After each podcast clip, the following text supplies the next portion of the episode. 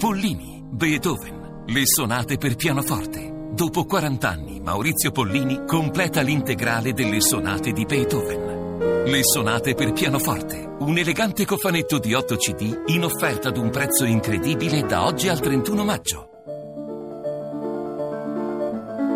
Pollini, Beethoven, le sonate per pianoforte complete, l'impresa di una vita. Da Deutsche Grammophon, nei migliori negozi di dischi di Palermo, Angelo Sicurella, buon pomeriggio. Buon pomeriggio a voi. Benvenuto a Zazà, appunto stiamo sentendo uh, oggi il, il, tuo lavoro Orfani, Orfani per Desiderio, che è il tuo primo disco solista, in realtà tu sei già stato voce di un ensemble che era Yomo Sumo. Sì, eh, lo, lo, sono ancora. Mm, quindi un progetto diciamo, parallelo. Sì, sì, un progetto mm, di un gruppo palermitano che fa elettronica e rock insieme. Mm. Questo in effetti diciamo, è un disco che in qualche modo prevede, contempla la presenza di musica, di musica elettronica, però è anche un disco uh, fatto di blues, di corde, di macchine. Ci racconti appunto diciamo, uh, quali sono state quali sono poi le differenze rispetto alla, al lavoro con Yomo Sumo?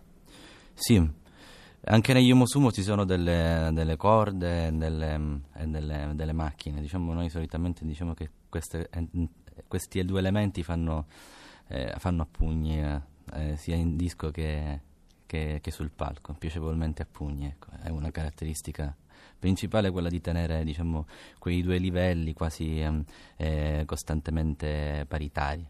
Mentre nel, nel, nel, disco di Orfani per Desiderio, quello su cui principalmente ho lavorato, oltre ad avere un'attenzione diversa sui testi, perché comunque gravita tutto su tre temi principali, ehm, era fondamentalmente di arrivare all'osso anche nella musica, quindi di prevedere quanto più possibile l'utilizzo di, di pochissimi elementi. Mm. Senti Angelo, questi tre elementi che appunto ci stavi un po' raccontando, credo che in qualche modo siano uno da un lato appunto il concetto di eh, orfanità, se, se, così posso dire, però per desiderio, c'è questa aggiunta che poi mi sembra abbastanza interessante e che ti chiederei di sviluppare. C'è un, uh, un discorso sull'amore, in realtà però appunto un, un, amore poi anche disperso, perduto e c'è però anche poi uno spunto di cronaca uh, con, la, con la strage di Lampedusa nell'ottobre del 2013. Sì. Dunque, sono dei mh, mm, tre elementi, tre concetti che sono assolutamente connessi e interconnessi tra di loro. Nel senso che mh, mm, anche se Orfani per desiderio è un, um, un, tema che avevo già indagato precedentemente perché ha un riferimento prettamente artistico nella ricerca di, di quello che potrebbe mh, successivamente accadere, così nella, in quello che ci si proietta di fare nel futuro cercando di liberarsi del passato. E questo è il desiderio, quasi eh, come eh, la possibilità, l'idea di crearsi un deserto davanti per, eh, per rinascere a una nuova vita, insomma. Mm, che è poi credo qualcosa che abbia a che fare anche appunto con il, con il tema della, dei migranti, dei viaggi che ecco, sì. vogliono mm, a tutti i costi per cui, rinascere. In questo secondo momento invece, già che mi sono trovato io a lavorare giusto a Lampedusa proprio nel momento in cui è accaduto questo... Lavoravi in che modo? Di che cosa ti occupavi? Facevo l'infermiere mm.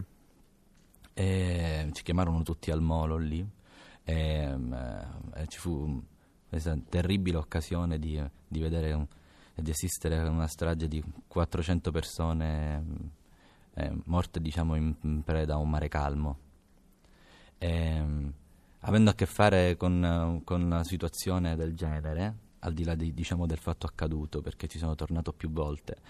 Ho avuto modo di estendere il concetto di orfani per desiderio giusto a chi eh, lascia la propria terra senza avere a volte o molto spesso la possibilità di poterci ritornare. Mm.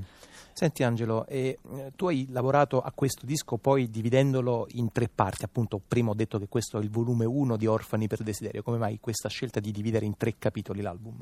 Ci sono due... Mh, mm, due motivi fondamentali. Uno è quello prettamente artistico e uno è prettamente discografico.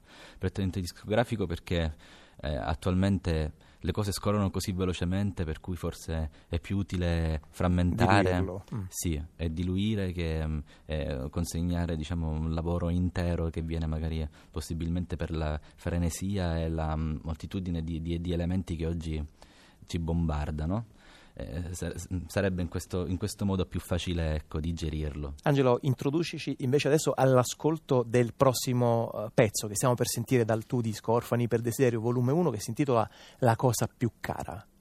Eh, la cosa più cara è da un punto di vista del testo e del contenuto del testo raggiunge diciamo quell'essere all'osso che è un po' la ricerca di questo disco a livello mm, strumentale dove sì, nel, nel concetto è un, uh, un, dialogo con una donna fittizia in cui uh, quello che io voglio fargli capire è che al di là di ogni cosa, la cosa che è più cara è che siamo io e lei.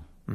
Questo tra l'altro è un tema che più avanti ritornerà nel nostro, nel nostro pomeriggio, I, i, dialoghi, i rapporti tra, tra, uomini e donne, ma intanto appunto lo decliniamo per mezzo dei eh, suoni. Questo è la cosa più cara, Angelo Sicurella, dall'album Orfani per Desiderio.